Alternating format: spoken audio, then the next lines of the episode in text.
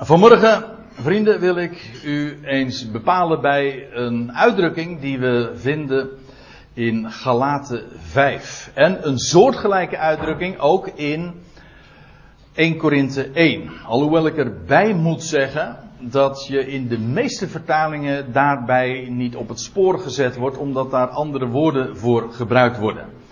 De valstrik van het kruis. En daar wordt een, in de meeste vertalingen, en dat hangt er dan ook weer van af of je een MBG-vertaling hebt, of een Statenvertaling, of een Telos-vertaling. Daar wordt in diverse vertalingen dat woord, wat hier in het Grieks staat, verschillend weergegeven. En ik zal u dat meteen ook even laten zien. Daar staat in het Grieks een woord dat we eigenlijk allemaal wel kennen in afgeleide zin. Daar staat namelijk het woordje skandalon. En als je even die laatste lettergreep dan uh, weghaalt, dan hou je over een schandaal. En dan weet je meteen waar het over gaat. Ons woord schandaal, of schande, uh, of uh, nou ja, allerlei werkwoorden die daar ook nog weer van afgeleid zijn. Schamen dus uiteindelijk ook weer. Zijn afgeleid van dit woord. Scandalon. En dat woord dat komt vijftien keer voor in het Nieuwe Testament. En hier ziet u dan dat Griekse woord dat in zijn alle, als een varianten van naamvallen, etc. dan gebezigd wordt. Dit is de stroomcodering van dat woord. En hier, in, als je een, gewoon een letterlijke concordante vertaling hebt, uh, dat wil zeggen waarbij de woorden gewoon één op één worden weergegeven, ja, dan moet je dus het op één wijze weergeven en dan krijg je dus dit, een valstrik. Dat is het woord wat daar het dichtst bij komt. En u ziet hier in de NBG-vertaling, de NBG geeft het weer met een aanstoot. Die heb ik eventjes nog met een kleurtje aangegeven, om daarmee ook aan te geven, straks zullen we hem zo ook tegenkomen. Het wordt weergegeven met verleidingen, drie keer. Het wordt weer, twee keer weergegeven met ergernis, der ergernis, met ergernis, verleiding, verleidingen tot zonden, aanstotelijks, aanstotelijk, een strik, dat wat tot zonde verleidt. De, de ene keer lijkt dus het meest op wat het eigenlijk is. Maar u ziet, door het op deze verschillende manieren weer te geven, kom je het woord uh, niet uh, echt meer tegen. Dat wil zeggen, je herkent het niet omdat het zoveel weergaven heeft. Als je daar tegen op één manier weergeeft, ja, dan, dan ga je het herkennen. Dan weet je, ah, daar gaat het dus over. Goed. Over dat woord heb ik het. Over het schandaal eigenlijk. Of de valstrik van het kruis. Hoezo is het kruis een valstrik? Nou, ik wil dat gaan toelichten aan de hand, met name dan van 1 Korinthe 1. Um, Paulus was in Korinthe geweest. Korinthe, u weet, of u weet het niet, maar dan vertel ik het u bij deze, dat lag niet al te ver van Athene eh, verwijderd. Ook, uh, dat water, uh, dat is nog steeds bekend, het water van Korinthe. In elk geval, Paulus had daar gearbeid. We lezen daar ook over in het boek Handelingen. Hoe lang hij daar is geweest en wat hij daar heeft meegemaakt. Afijn, er was een ecclesia ontstaan, dat wil zeggen een gemeente. Mensen die hadden geloof gehecht aan dat wat hij te melden had.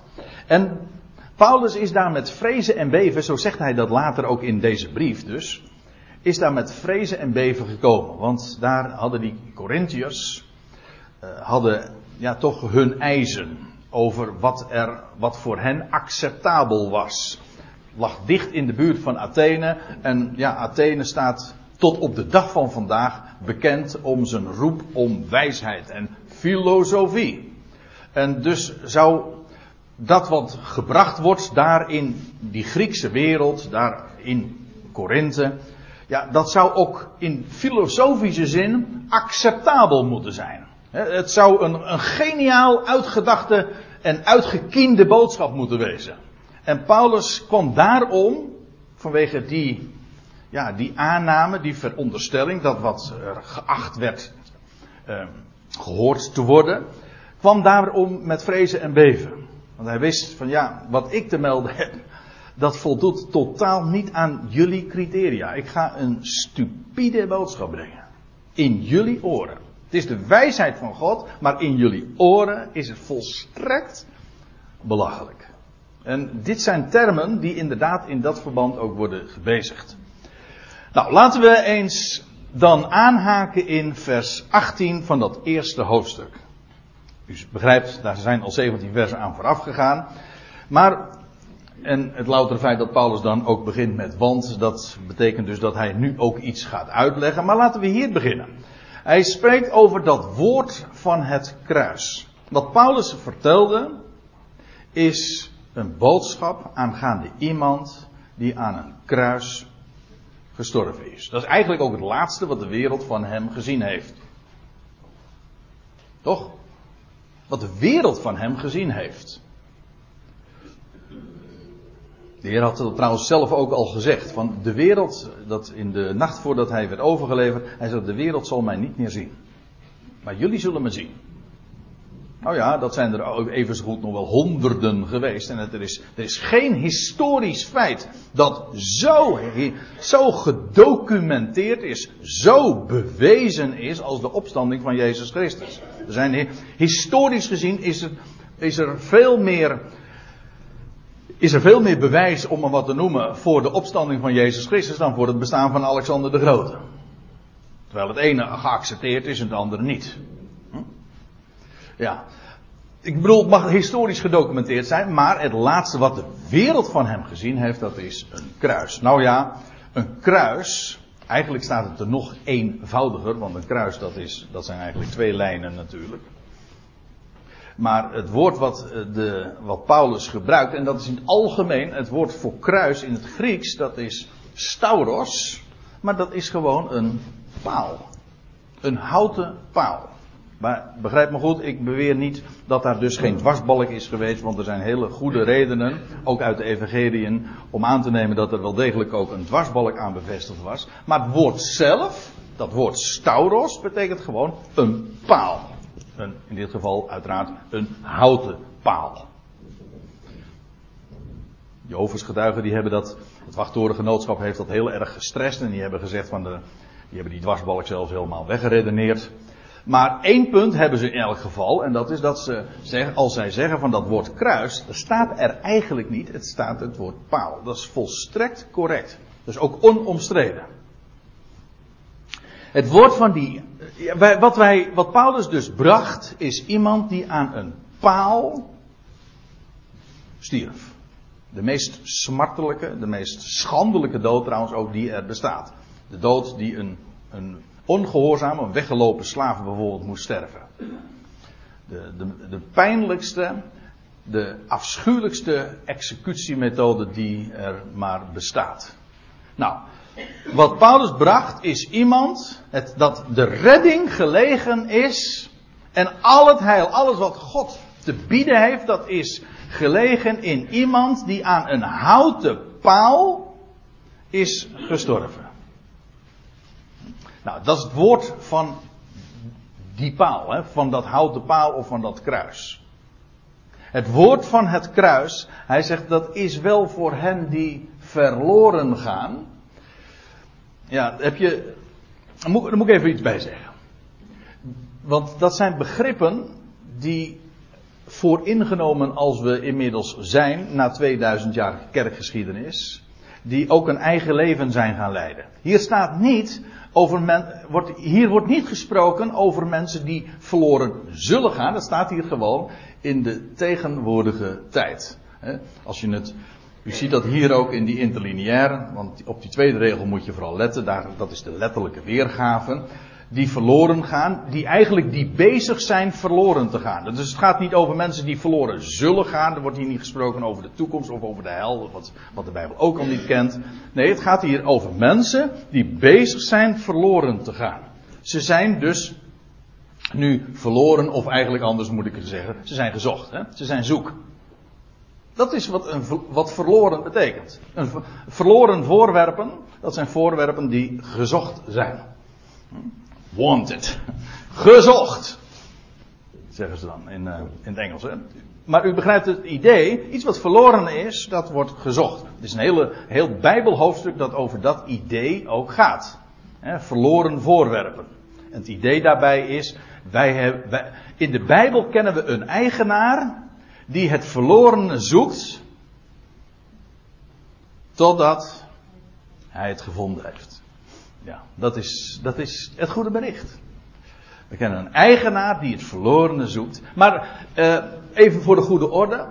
Sommige mensen hebben uit de boodschap van dat goede bericht afgeleid dat er niet zoiets bestaat als verloren gaan. Nou, dat is onzin. En dat is ook een heel groot misverstand. Integendeel, je, uh, er is één voorwaarde, zeg ik Ton altijd maar na. Ja, Ton die er achterin zit. Die mij ooit op dat spoor zette. En uh, dat, dat zal ik nooit vergeten. Ton die zei tegen mij. Hij zegt, André weet je dat er één voorwaarde is om gered te worden? En toen zei hij. Het antwoord is, je moet eerst verloren zijn. Ja, net zo goed. Er is een één voorwaarde om verzoend te worden. En dat is, je moet eerst vijandig of vervreemd zijn. Anders kun je niet verzoend worden. Er is één voorwaarde om op te kunnen staan uit de doden. En dat is dat je eerst gestorven moet wezen. Hm? Dat is logica. En dat is met dat verloren gaan ook. De Bijbel ontkent niet verloren. Sterker nog, deze wereld is verloren. Gewoon in zijn algemeenheid.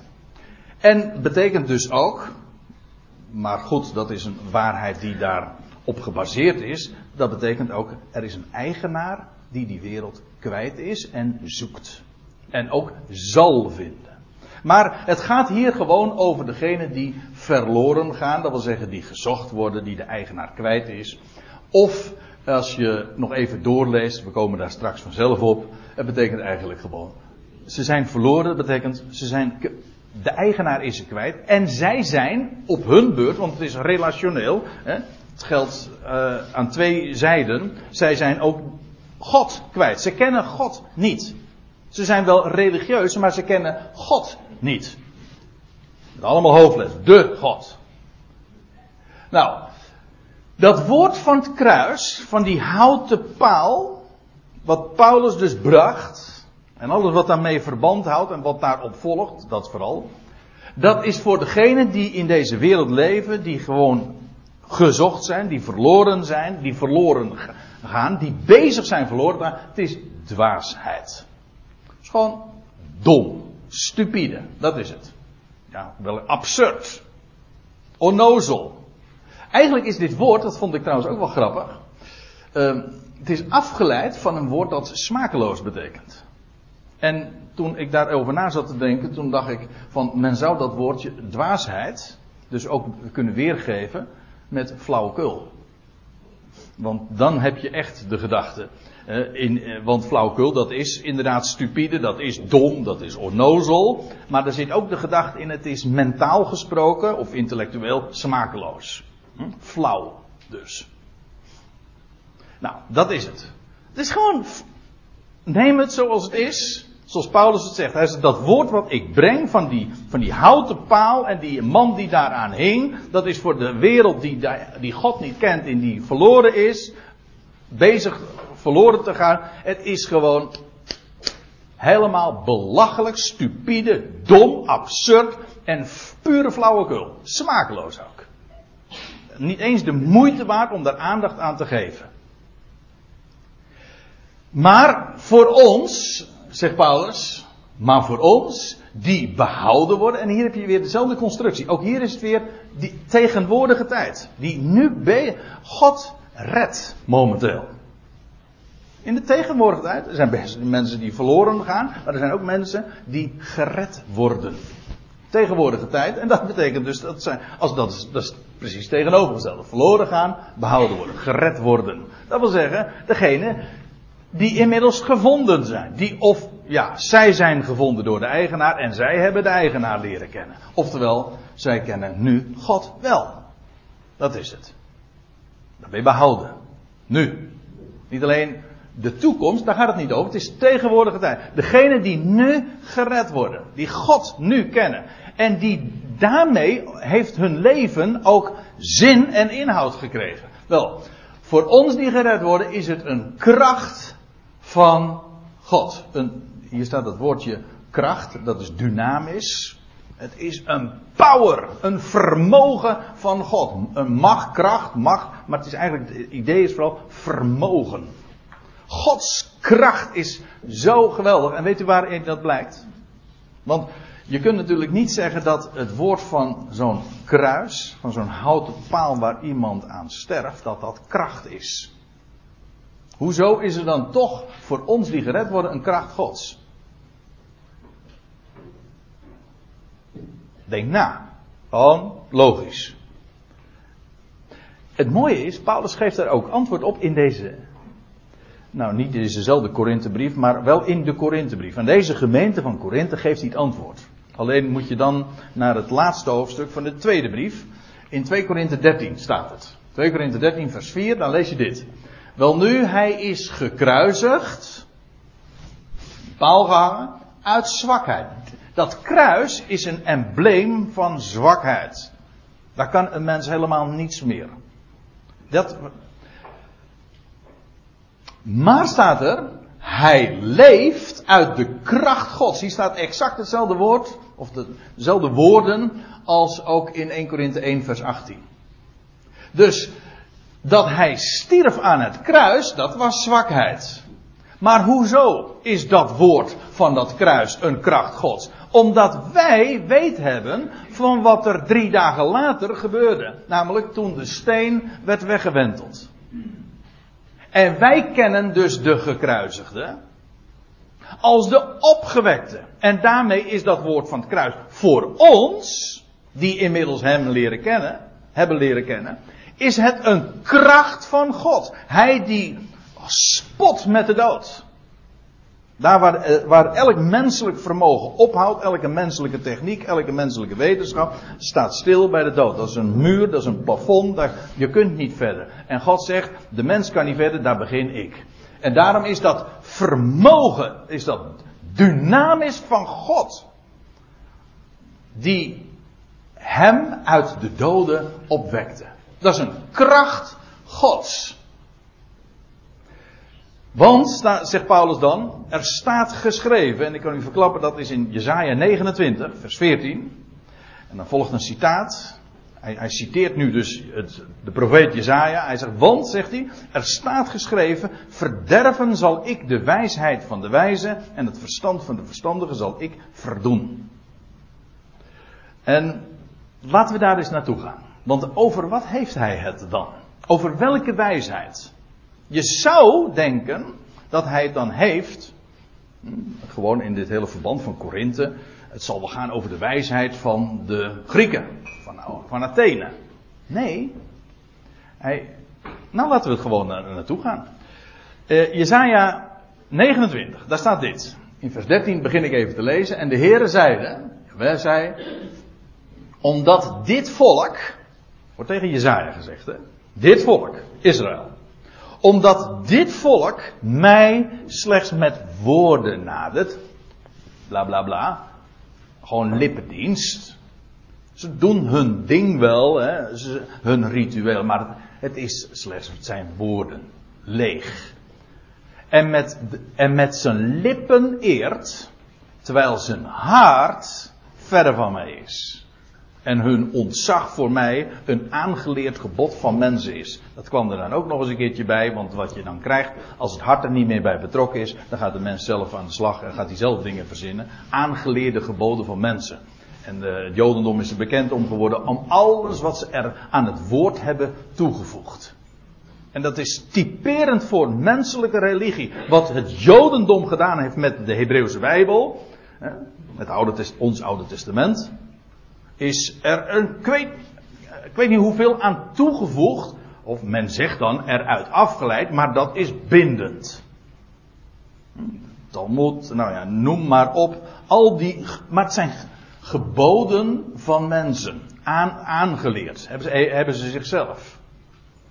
Maar daarmee demonstreren ze dat hun hart verder van God was. Trouwens, in het christendom is niet anders. Want die zeggen, die zeggen dan ook. Zelfs de mensen van de Reformatie, Luther die ooit zei van, het is binnenkort 31 oktober, hè, dat hij daar aan de deur spijkerde. Nou ja, een van de grote zuilen van de Reformatie is sola scriptura. Alleen de schrift. Weg met al die kerkelijke geschriften en al die bepalingen. Niks ermee. Alleen de schrift. Maar het is gewoon een holle frase geworden. Het is een aangeleerd gebod. Men zegt dat wel. Maar diezelfde mensen die zich baseren op de reformatie, die daarvan is een gevleugelde uitdrukking. Bijbel en beleidenis. Dat is toch absurd als je erover nadenkt? Mensen die zich baseren op de reformatie, dus alleen de schrift, die nu als gevleugelde uitdrukking hebben om mensen beoordelen op basis van schrift en beleidenis. Ja, als je erover nadenkt, als je een buitenstaander bent, en nou ja, ik kom uit die wereld, maar ik ben een buitenstaander inmiddels. En dat, wil ik vooral zo houden. Als je als buitenstaander daartegen aankijkt, dan zeg je, dat is absurd. Ja. Maar dit, ik bedoel alleen maar mee te zeggen, eh, laten we nou niet zo over het Jodendom hen hard vallen over het feit dat zij zo met de schrift zijn omgegaan. Want in het christendom is het exact hetzelfde gegaan. Nou, moet even ter zake komen, want dit was even noodzakelijk. Paul, uh, Jezaja gaat dan verder. Daarom, God is hier aan het woord, hè? Bij monden van Jezaja, God is aan het woord. Daarom, vanwege dit gegeven, Daarom, zie, ik ga voort wonderlijk met dit volk te handelen. Dit volk, Israël dus, hè. God zou op een wonderlijke wijze met dat volk gaan handelen. Hij zegt, het, benadrukt dat nog, nog een keer, twee keer zelfs. Wonderlijk en wonderbaar. Dat wil zeggen, onbegrijpelijk. Op een verborgen wijze. Men zou dat niet meer kunnen traceren. En Paulus zegt dat expres. Kijk, Paulus haalt niet zomaar lukraak een woord uit Jezaja aan. Nee, het gaat juist, als hij dit zo zegt, er staat geschreven. Hij zegt dat wat ik verbreng, wat verborgen is en wat de wijsheid van de wereld niet kent. Hij zegt dat is precies waar Jezaja het al over had. Israël kent het niet, begrijpt het niet, zijn, zet zijn vraagtekens achter. Men zegt, dit is wonderbaar, we begrijpen hier helemaal niks van. Nee, dat was nou precies de bedoeling. Daarom zie ik, zegt God, ik ga voor wonderlijk met dit volk handelen. Wonderlijk, wonderlijk en wonderbaar. En wat is dat dan? Wel, de wijsheid van zijn wijze. Wie zijn die zijn wijzen? De wijzen van dit volk, toch? De wijsheid van zijn wijze zal teniet gaan. En dan krijgen ze een parallelle zin. En het verstand van zijn verstandigen zal schuil gaan. Dat wil zeggen, is, is niet meer te vinden. Waar is dat? Ze waren toch zo verstandig? Het gaat hier over wijsheid, het gaat hier over verstand, het gaat hier over wijsheid, het gaat hier over verstandigen. Dat wil zeggen, mensen die de reputatie hebben wijs en verstandig te zijn. Die geleerd zijn, die de papieren ervoor hebben, die de reputatie hebben van ja, als je kennis wil hebben, dan moet je daar wezen. Het gaat hier dus niet over de wijsheid van Athene, het gaat hier over de wijsheid van Jeruzalem. Kortom, eigenlijk over echte wijsheid. Hè? Dat wil zeggen, hoe was het? God had zijn volk. Uh, wat is voorrecht van de Joods, vraagt Paulus in Romeinen 3. Nou, hij zegt toch in de eerste plaats dit: dat hun de woorden God zijn toevertrouwd. Zij hebben de woorden Gods in beheer. Dus als je ergens wijsheid, te midden van de hele wereld, wijsheid zou vinden, dan zou je het bij dat volk moeten zoeken. Toch? Ja, zou, zou je denken. Maar God had al gezegd via de profeet Jezaja, dat is wat Paulus aanhaalt, dat klopt niet. Zo zal het niet gaan. Dit volk, een hart is ver van mij, ik ga wonderlijk handelen. En het Jodendom komt buitenspel te staan. Dit volk. En hun wijzen. En de wijsheid van hen zal te niet gaan. Niks meer voorstellen. Ja, dan zie je dus hoe ter zake Paulus zo'n citaat dan geeft. Hij, hij heeft het precies over deze tijd. Over de tijd dat, de, dat Israël buitenspel staat en haar wijsheid en haar verstand compleet uh, ja, verdwenen zijn. En hoe, hoe blijkt dat dan? Nou, dat. Eigenlijk, als je de betoog gevolgd had, zou je het al kunnen weten. Maar laten we even verder lezen. staat geschreven, verderven zal ik de wijsheid der wijsheid, het verstand der verstandigen zal ik verdoen. En we hebben inderdaad vastgesteld, dan gaat het over de, het wij, de wijsheid van Jeruzalem. En dan vragen, gaat Paulus vragen. Dit zijn retorische vragen. Daar hoef je namelijk geen eens een antwoord meer op te geven. Degene die zijn betoog tot dusver had gevolgd, die begrijpt van, ja, de, de hint is duidelijk. Hij zegt, waar blijft de wijze? De filosoof. Dat, hier staat sophos, maar ons woord Sophie. Oh, dat is ook een naam natuurlijk. Sophia, maar Sophie of filosofie, dat is gewoon hè, liefde voor wijsheid. Waar blijft de wijze? Of waar blijft de schriftgeleerde? Leuk hè, dat hij dat in dit verband zegt, ook zo zegt. Heeft het dus maar niet over de wijsheid van Athene, nee, hij heeft over, over wijsheid van Jeruzalem ook. Natuurlijk, it's all inclusive, dat wil zeggen, het gaat over de wijsheid van de wereld in het algemeen. Dat zal ik straks ook laten zien. Trouwens, ja, hetzelfde vers nog. Maar hij zegt, waar blijft de wijze?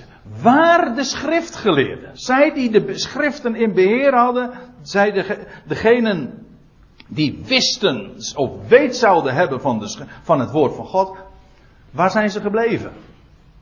Want wat hebben ze gedaan? Uh, oh, hij voegt er nog iets aan toe.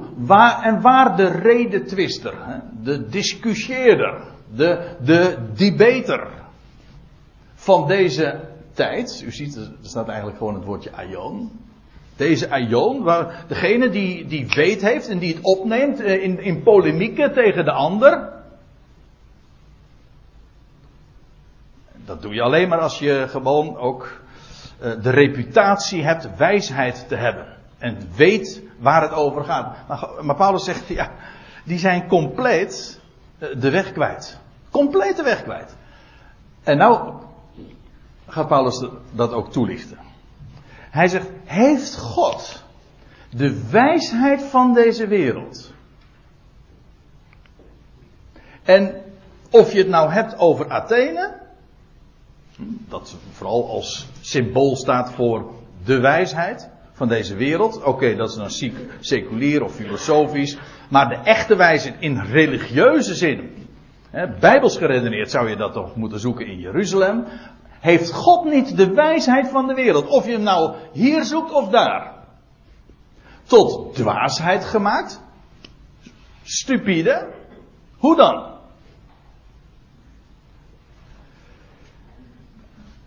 Vers 21. Want daar de wereld, of aangezien de wereld, door haar wijsheid God niet kende. Even, even halt houden nu. Want daar de wereld door haar wijsheid, met al haar inzicht, met al haar know-how, met alles wat ze te geboekstaafd heeft en de geleerdheid die ze belichaamde, hebben ze zo God niet gekend. En waaruit blijkt dat dan? Nou, heel simpel. Dat is juist wat dat kruis uitdrukt. God gaf zijn zoon. God gaf hem die hij al vanaf de beginnen had aangekondigd. Juist die Hebreeuwse Bijbel, die kondigde hem aan. Vanaf het begin. Wie hij zou zijn. Waaruit hij zou voortkomen. De genealogie. Wanneer hij zou verschijnen. Hoe hij zou optreden. Wat karakteristiek voor hem zou zijn. Kortom, er was een hele, een plaatje van hem geschilderd. In de Hebreeuwse Bijbel. En nou komt hij niet, in, niet eens in Athene. Nee, hij komt in Jeruzalem. Daar waar men die wijsheid allemaal bezat. En wat doet men? Nou, in, bij het volk was die dan nog. Uh, bij tijden, want dat is, u weet hoe dat gaat bij het volk.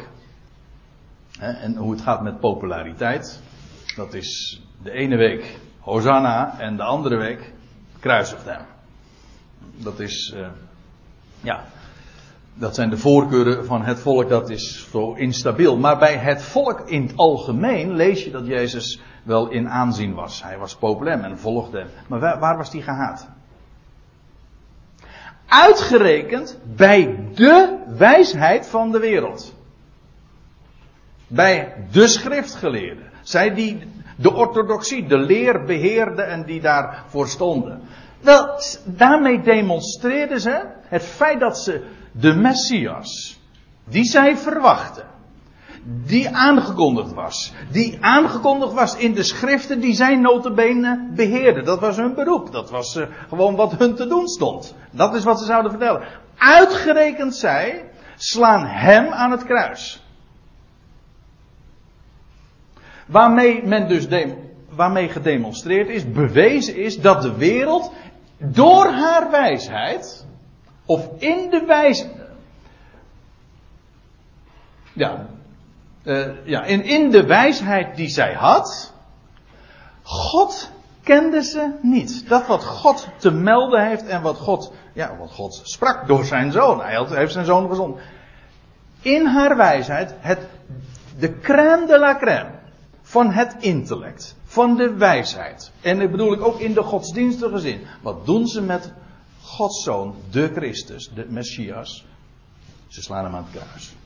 En daarmee is bewezen dat de wereld die op haar tenen staat, gewoon het allerbeste wat, ze maar, wat je maar kan bedenken, die slaan zijn zoon aan het kruis. En daar was trouwens de hele wereld bij vertegenwoordigd, want het was weliswaar op initiatief van de godsdienstige wereld, van het Sanhedrin, van de geestelijke godsdienstige elite van Jeruzalem.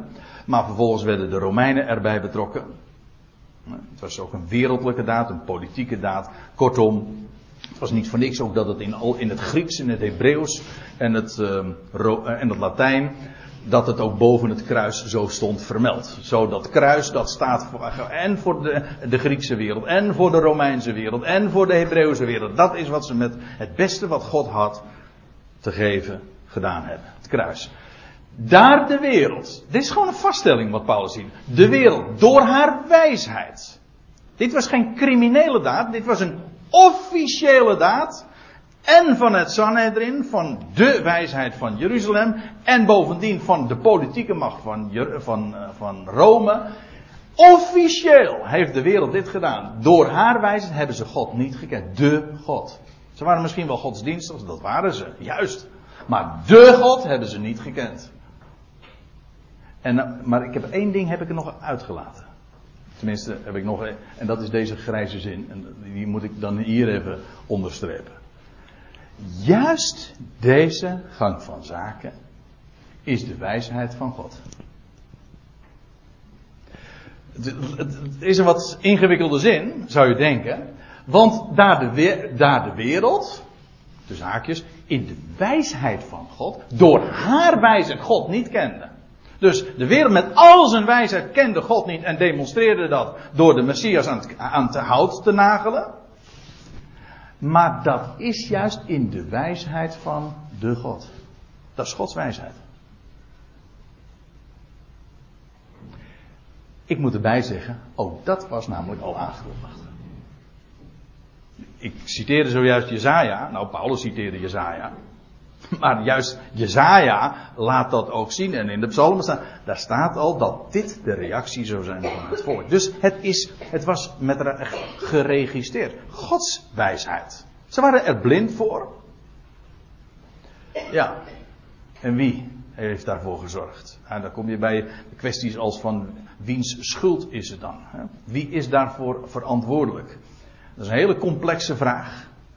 Maar ik hou ervan om eraan te denken, om het bij de hoogste instantie te houden. Niet wie is er schuldig, maar wie ontvangt de eer voor dit alles. Voor, dit hele, voor deze hele gang van zaken. En dan zeg ik, de God die wijs is. En weet u wat zijn wijsheid is? Door compleet aan de wijsheid van de wereld, of die nou seculier of filosofisch, Athene, of godsdienstig, Jeruzalem is. Hij gaat daar aan voorbij en hij trekt bij wijze van een lange neus. Die wijsheid van de wereld stelt dus helemaal niets voor. Het kruis bewijst dit, dat de wijsheid van de wereld totaal geen oog kan hebben voor wie God is en wat hij geeft. Dat heeft de wereld gedemonstreerd. En het feit dat het zo gegaan is, dat is Gods wijsheid. Dus het is Gods dat de wijsheid der wereld God niet kent. Niet door wijsheid namelijk. Niet door iets wat de wereld produceert of heeft of bezit. En waarom is dat zo? Nou, we gaan nog even verder. Heeft het Goden behaagd Dat is natuurlijk een hele mooie plechtstatige manier om te zeggen, maar het komt er gewoon op neer. Het heeft de God, sowieso ook hier weer, dat bepaalde lidwoord, de God heeft het behaagd. Behagen, dat is wel behagen, maar dat is gewoon, uh, betekent, God heeft er genoegen in, plezier in. Het is voor hem ook humor. Denk hierover na. Dat de wijsheid van deze wereld niet met al haar wijsheid God niet kan kennen. Dus al gaan ze op een ladder staan, al klimmen ze zo hoog, al bouwen ze een toren die tot in de hemel reikt. Oeps, doe ik dat?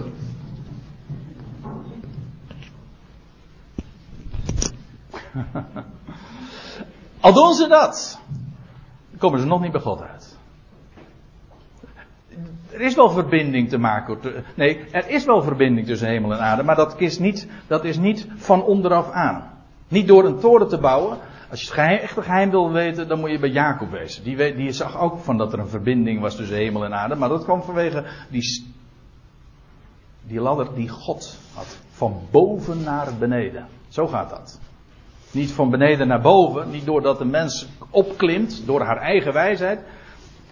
Heel mooi, hè? dat zijn van die mooie symbolen. In de Bijbel lees je bijvoorbeeld dat als is, lees je in de wetgeving, Exodus 21, over een altaar. Als een altaar gingen maken, dan mocht dat niet zijn van bakstenen. Nee, mocht niet, eh, geen, ook geen, niet van stenen die de mens behouden had. Gewoon waar de mens aan gerommeld had of iets aan gedaan had of of, laat ik het anders zeggen. Waar een vakman aan te, pak was, eh, te pas was gekomen. Nee, het moest van stenen uit Gods schepping zijn. Zonder dat er een mensenhand aan te pas was gekomen. En dan staat er nog iets bij. Het mocht niet van, het mocht niet van bewerkte stenen zijn. En bovendien staat erbij. Dat altaar mocht geen trap hebben. Staat erbij. Je zult niet tot, uh, met een trap uh, tot mij treden. Met andere woorden, jullie, gaan, jullie klimmen niet op naar mij. Als er gemeenschap is, als er eenheid is, dan komt dat van mij af. En niets van de mens. Als een mens in de tegenwoordigheid van God komt, dan zegt, dan zegt God: schoenen van je voeten. Schoenen, schoenen is eigenlijk ook een uitbeelding van de wandel van de mens, nietwaar? En iets van de wandel van de mens zegt uitdoen. In de moskee hebben ze dat beter begrepen dan in de kerk, denk ik. Ja, dan moet je je schoenen van je voeten. Of ze weten hebben van de betekenis daarvan, van dat symbool. Maar je leest het al van Mozes, hè, die bij God naderde. Doe de schoenen van je voeten, want de grond waarop jij staat is heilig. En dan is er niets meer van een mens bij. Kijk, dat is het idee. En God heeft er plezier in. Het is Gods genoegen. Het is Gods humor om aan de wijsheid van de wereld compleet voorbij te gaan. En door de dwaasheid die stupide proclamatie, want dat is wat het is, echt stupide, absurd, een woord van een houten paal, waar de wereld, waar hebben we het over? En, maar dat is nu juist Gods, dat is Gods behagen. Daar heeft God plezier. Dat is Gods humor. Om al het vermogen van de mens te kijk te zetten het gaat niet om de mens. Ik handel. Dat is eigenlijk de essentie van het evangelie. Niets van de mens, alles voor mij. Het heeft God behaard door de dwaasheid van de prediking te redden degenen die geloven. Ja. En hoe word, hoe word je gered? Niet door wijsheid, niet door geleerdheid, ook niet door iets van jezelf of wat dan ook. Nee, door gewoon iets te geloven. Dat wil zeggen, amen te zeggen op. Dat is ook op zich al dom trouwens. Door, wat, door amen te zeggen op wat een ander jou vertelt. Het is wijs om zelf dat allemaal uit te zoeken. En dan eigen activiteit. Nee, geloven is omdat God jou heeft overtuigd. Ook is een gave. Niets van de mens. Geloven is juist, staat tegenover werken. Geloven is, je, je bent overtuigd. En zo redt God. Dat is een, door een absurd woord. En zo gaat God trouwens altijd te werk. Doet het altijd op een totaal onverwachte manier. Ja, goh, uh, de, de hele Oude Testament, de Hebreeuwse Bijbels is opgestapeld met voorbeelden daarvan. Van David die het moest opnemen tegen Goliath. Nou, dan moet je, als je dat wil doen, als je zo'n grote reus wil uh, verslaan, dan zul je toch echt een harnas moeten aantrekken en dan moet je je dus echt wapenen. Nee, nee. Gods wijsheid was om een steentje uit de beek te nemen. Of Gideon die het ging opnemen tegen de Midianieten. En oh, zo, ja, het was een enorme overmacht. Dan zorg je er toch voor dat je leger zo groot mogelijk is. Nee, dat leger moest gereduceerd worden. En, en moest, op een gegeven ogenblik werd het geselecteerd door mensen die op een belachelijke manier water dronken. En juist degenen die het domste deden, die werden geselecteerd. En zo overwon God. Kijk, eh, of door een, een God was voornemens eh, de vorige eon om die te beëindigen vanwege alle, alle ellende daar. En wat God, God redt, dan door een houten kist. En, en Noach die heeft daar getimmerd, een houten kist op het droge. Hè, jarenlang. Dat is, toch absurd? Ja. Ja, ik. Uh, dat is nog niet zo lang geleden dat ik uh, die uitspraak las. Hoe was die? Nou moet, nou moet ik het wel goed zeggen de, hoe was het? De Titanic werd gebouwd door experts. en de Ark werd gebouwd door een amateur. Ja. Voelt u het verschil? maar ik bedoel, dat is, dat is onlogisch in de ogen van de wereld dwaas. Stupide, dat bedoel ik te zeggen. Immers zegt Paulus dan, de Joden die verlangen tekenen, die zoeken, die zoeken tekenen, zo staat het letterlijk. Namelijk van een Messias. Vraag het maar aan een Jood vandaag waarom die niet gelooft in Jezus de Christus. Dan kan hij van alles opzommen. En dan kan hij wijzen op de kerkgeschiedenis en op Auschwitz en weet ik veel wat. Maar de meest primaire reden is, de oorspronkelijke reden is, omdat Jezus domweg niet voldoet aan het profiel van hun idee van de Messias. Die namelijk, de, het kenmerk van de Messias is dat hij de Messiaanse tijd inluidt. In deze wereld. Nou, zie je daar iets van? Nou, dus dan is hij gedisqualificeerd als Messias. Dat is een heel simpel argument. Zij verlangen tekenen, namelijk van een Messias. En die het Messiaanse Rijk daadwerkelijk brengt. Wel, dat verlangen Joden, dat zoeken Joden. En de Grieken die zoeken wijsheid, daar staan ze ook onbekend. Ons woord filosofie is gewoon zelfs nog een Grieks woord. Wijsbegeerte, liefde voor wijsheid. Dat is een Grieks begrip.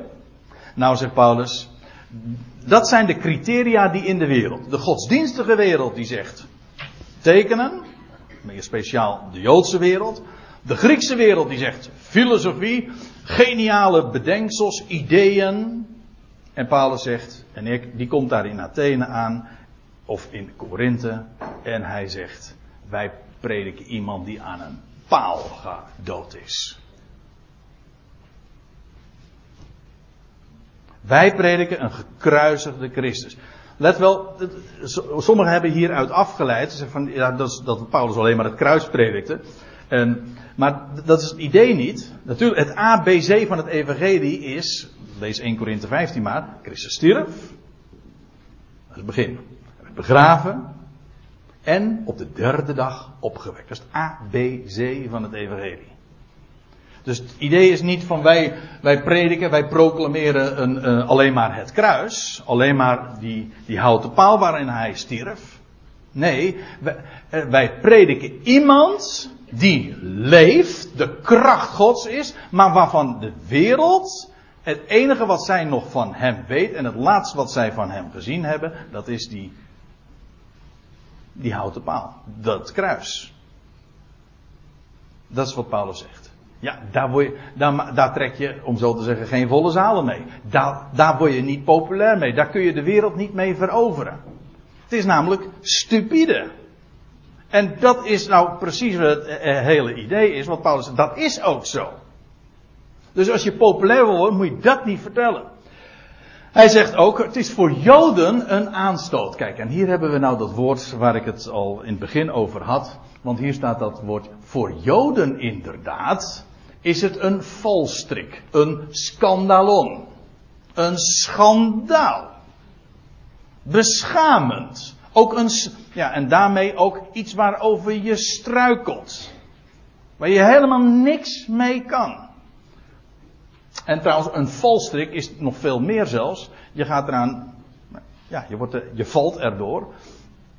Uh, maar je raakt jezelf ook kwijt. Dat is het idee van een valstrik, toch? Als je een valstrik legt, dan is dat juist om de ander te doden.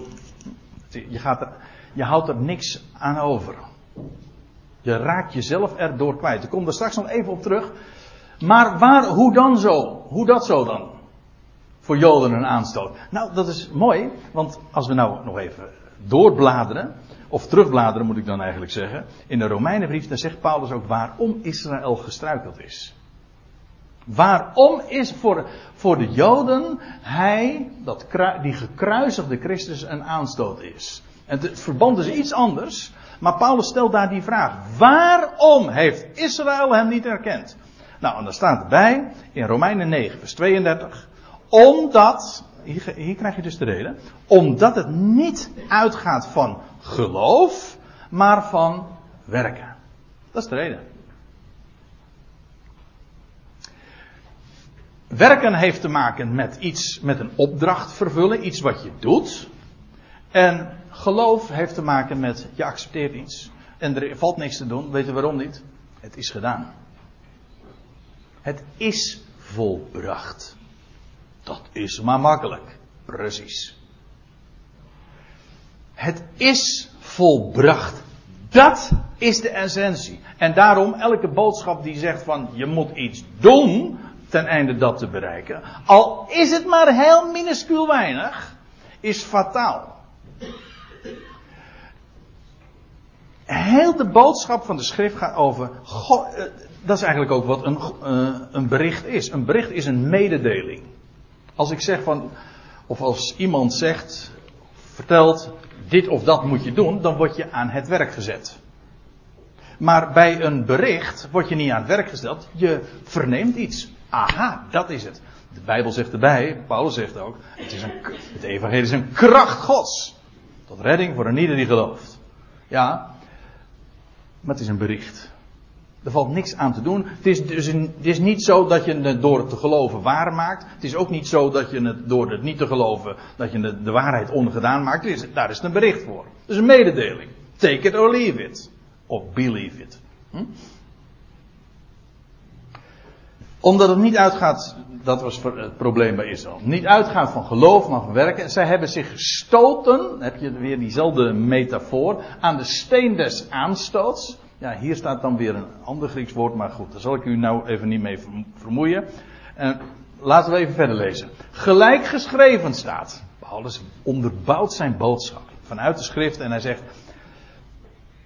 Uh, trouwens, hij citeert hier weer uit Jezaja gelijk geschreven staat, zie, ik, let op het hoofdletter, God, God is hier aan het woord. Zie, ik leg in Zion.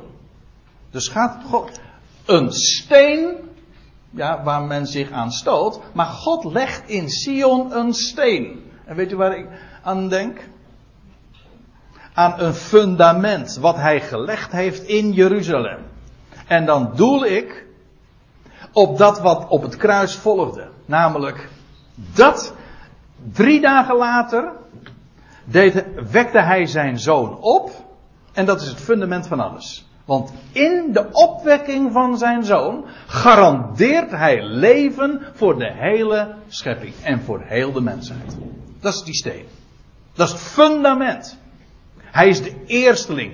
In Adam sterven alle. In Christus worden allen opgewekt. Dus door Christus op te wekken uit de doden is de garantie neergelegd. Leven wordt het deel van heel die wereld. Moet nagaan, daarmee is dat kruis niet alleen een embleem van, van vijandschap, maar van verzoening. Want God zegt, de wereld die doodt zijn zoon en God zegt, en ik ga aan die wereld die stervende is, aan al die stervelingen ga ik het leven geven. Met andere woorden, hoe vijandig men ook is, ik ga hen het leven geven. Kijk, daar houdt geen vijandschap tegen bestand. Of daar blijft geen vijandschap uh, die is daartegen bestand. Hoe zegt Paulus dat? Elders, ook in het boek Spreuken staat dat. Als je vijand dorst heeft, geef hem te drinken. Als die, als die honger heeft, geef hem te eten. Zo, zo, zul je vurige kool op zijn hoofd stapelen. En dat wil zeggen, je kan dan geen vijand meer blijven. God doet de vijandschap er niet door leven te geven. Ik leg in Sion een steen. Ja, men stoot er zich aan. En het is een rots. Een rots en een steen. Maar van ergernis. En hier is het dan weer ergernis, zoals men het vertaald heeft. Maar hier staat gewoon weer datzelfde Griekse woord. Scandalon. Men struikelt daarover. Maar het is het fundament. En wie op hem, het blijkt dus, die, die steen, dat fundament, die rots waar je op kunt bouwen, dat blijkt dus iemand te zijn. Namelijk de opgestane. Wie op hem zijn geloof bouwt, die zal niet beschaamd uitkomen. Het, enige geval is het een, een, een schandaal. Hè? Maar juist als je daarop bouwt, dat, daar kom je nooit beschaamd mee uit. Dat is goddelijke humor. In de ogen van de wereld is belachelijk en God zegt, juist dat is het. Wij prediken een gekruisigde Christus. Voor Joden een aanstoot, voor heidenen een dwaasheid. Letterlijk staat er voor de natieën echter een dwaasheid. Domheid, stupide dus. Ziet u hoe het verschil is? In, voor de Joden was het een valstrik, een scandalon. En voor de natieën is het niet zozeer een scandalon, maar is het een belachelijk. Nergens, let op, nergens is de reactie op de boodschap van het kruis vijandiger dan in de godsdienstige wereld. Dat is vandaag nog net zo als toen. Kijk, als, je, als Paulus in Athene komt, in dat filosofisch georiënteerde gezelschap van Epicureërs en Stoïcijnen enzovoort, en hij, hij doet zijn verhaal. Hij gaat spreken over de God die hemel en aarde gemaakt heeft, die leven en adem en aan allen, alles geeft. Dan houden ze hem aan totdat hij gaat spreken over een man die God heeft aangewezen door hem uit de doden op te wekken. Nou, dat was, en dan zeggen ze, oh interessant zeg, u horen, u horen we hier nog wel eens een keer over. Ja, met andere woorden, dat is gewoon belachelijk. Daar, dat is belachelijk, daar kunnen ze niet bij. Dat is niet te beredeneren en dus zetten we het weg. Het is een, dat het een historisch feit is, nou jammer dan. Maar kijk, voor Joden is het gewoon, of voor de natieën is het dom. Men haalt de schouders erover op. Maar waar is de reactie? Uitgere, uitgesproken vijandig. En kijk het maar na in het boek Handelingen. Het is inderdaad zo. En trouwens, als u onder, ik zou zeggen, test het eens uit. Voor uzelf. Gewoon vertel op je werk, in een seculier gezelschap over het feit dat jij dat je gelooft in iemand die uit de doden is opgewekt. Dan ben je een dorpsgek. Hm? Maar vertel en zeg eens dat door iemand, maar zeg nou eens in, in een godsdienstig gezelschap. U zegt, ja, maar in een christelijk gezelschap niet. Nou, ik kan u vertellen, daar het ergst. Vertel daar eens dat door een kruis de hele wereld gered wordt. Dat er niets van een mens bij is.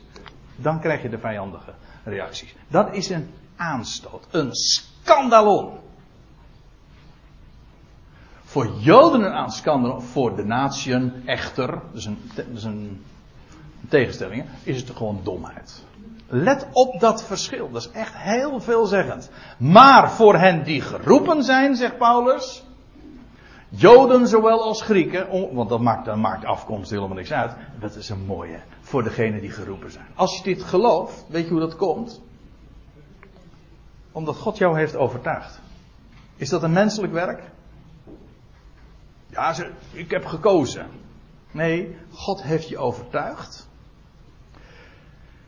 En weet je hoe dat komt? Omdat je geroepen bent. En weet je hoe en waar zit hem dat in? Dat staat in Romeinen 8, vers 30. Die hij, gaat het over God. Daarom zit ik het ook met allemaal kapitaalletters. Die hij tevoren bestemt, staat in een, een tijdloze werkwoordsvorm. Die hij tevoren bestemt, die roept hij ook.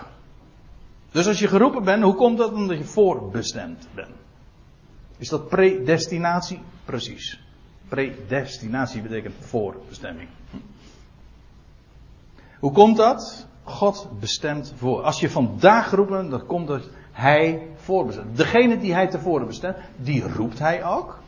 En weet u wat er gebeurt? Als hij roept, dan rechtvaardigt hij ook. Hoe komt dat? Dat is toch door geloof? Ja, maar hij, hij doet geloof. Geloven in de Bijbel is zijn prestatie. Op het moment dat het een prestatie wordt van de mens, de vrije wil van de mens, heb je de hele gouden ketting gebroken. U zegt maar één schakel, ja, maar daarmee is de ketting gebroken.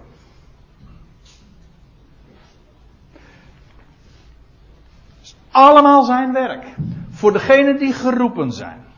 Dus zo'n voorrecht, als je dit mag kennen. En dat zo'n rust. Kijk, het is geweldig om dit te proclameren, om te vertellen. Over, dat, over Gods voornemen en hoe hij dat doet. Door iets wat in de ogen van de wereld belachelijk is. Wij kijken niet hoog op tegen de wijsheid van de wereld. God doet dat niet. Voor de, hem is de wijsheid van de wereld dwaasheid. En dan denk ik van ja, dat zijn ook de goddelijke marges, dat, zijn de, dat, is, dat is zoals God geacht wordt daar ook mee om te gaan. Denkt u dat God onder de indruk is van wat de mens bouwt? Voor hen die geroepen zijn, voor de geroepenen, voor Joden, bovendien ook voor Grieken, Christus. Dat prediken wij staat er eigenlijk niet. Christus. De kracht Gods, we hebben dat al gezien waar dat ermee te maken heeft. Dat heeft te maken met het feit dat hij uit de doden werd opgewekt en bovendien de wijsheid van God. Dat kruis dus, dat is Gods wijsheid. De wijsheid Gods in verborgenheid. Paulus gaat het later in het tweede hoofdstuk dat ook toelichten in, dezelfde, in dezezelfde brief. Christus, in wie alle schatten van wijsheid en kennis verborgen zijn. Kijk, dat is het verschil. En moet nog één schriftplaats even genoemd hebben, gelaten 5, want daar komt die uitdrukking ook echt letterlijk zo voor. Galaten 5. Even de situatie schilderen. Wat daar in Galaten aan de hand was. De, Paulus had daar het evangelie verteld. En, en nou waren er mensen in Galatië. Uh, onder de indruk gekomen van judaïsten. Van mensen die zeiden van ja. Als je rechtvaardig wil leven. Een rechtvaardige wil zijn. Dan zul je je moeten laten besnijden en de gebruiken houden, kortom, gejudaïseerd moeten worden. Joods moeten leven. Nou, en Paulus is zo furieus, want dat is namelijk de essentie. De essentie, als dat zo is, hij is dan is Christus voor te vergeefs gestorven. Dat zegt hij in Galaten 2. Nou, en in vers 11 van Galaten 5 zegt hij, wat mij echter betreft, broeders, indien ik nog de besnijdenis predik. Gewoon, dat is godsdienstig. Je moet, je moet dit of dat doen om een rechtvaardige te zijn. Dat is wat algemeen in godsdienst verteld wordt. Hij zegt, waarom word ik dan nog vervolgd? Dan is immers het aanstotelijke van het kruis van kracht beroofd. Letterlijk staat er, dan is buiten werking gesteld de volstrik, de scandalon van het kruis. De scandalon van het kruis, wat is dat? dat de mens niets kan bijdragen. Dus op het moment dat, dat je gaat vertellen, ja, om een te zijn, moet je eerst dit ritueel hebben ondergaan, in dit geval de besnijdenis. Of noem wat anders, wat mensen zeggen. Nou, laat ik het.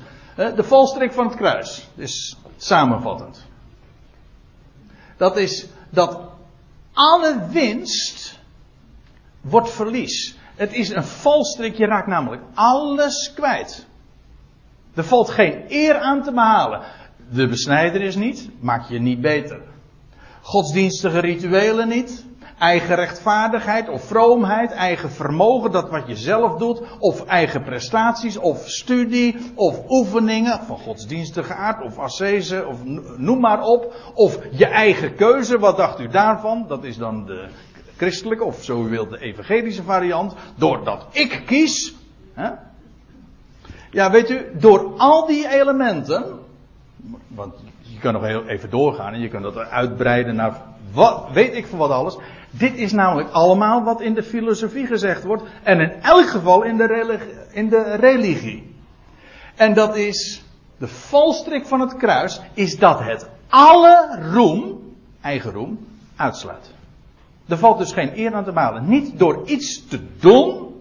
En dat is, als u het niet geloven wilt, want dat heb ik nu niet meer laten zien. Maar in, het, in de eerste Korinthebrief, in dat eerste hoofdstuk waar ik zojuist uit las en wat we zo besproken hebben, dan zegt Paulus dat ook. Weet u wat? Ik lees het gewoon voor. En daarmee sluiten we deze samenkomst af. Paulus zegt. Hij kijkt, hij zegt in vers 26 van 1 Korinthe 1. Ik heb het niet op een dia staan, maar dat lijkt me de beste manier om het af te sluiten. Ziet slechts, broeders, wat jullie waren toen jullie geroepen werden. Niet vele wijzen naar het vlees. Voel je al? Uh, niet vele invloedrijke, niet vele aanzienlijke.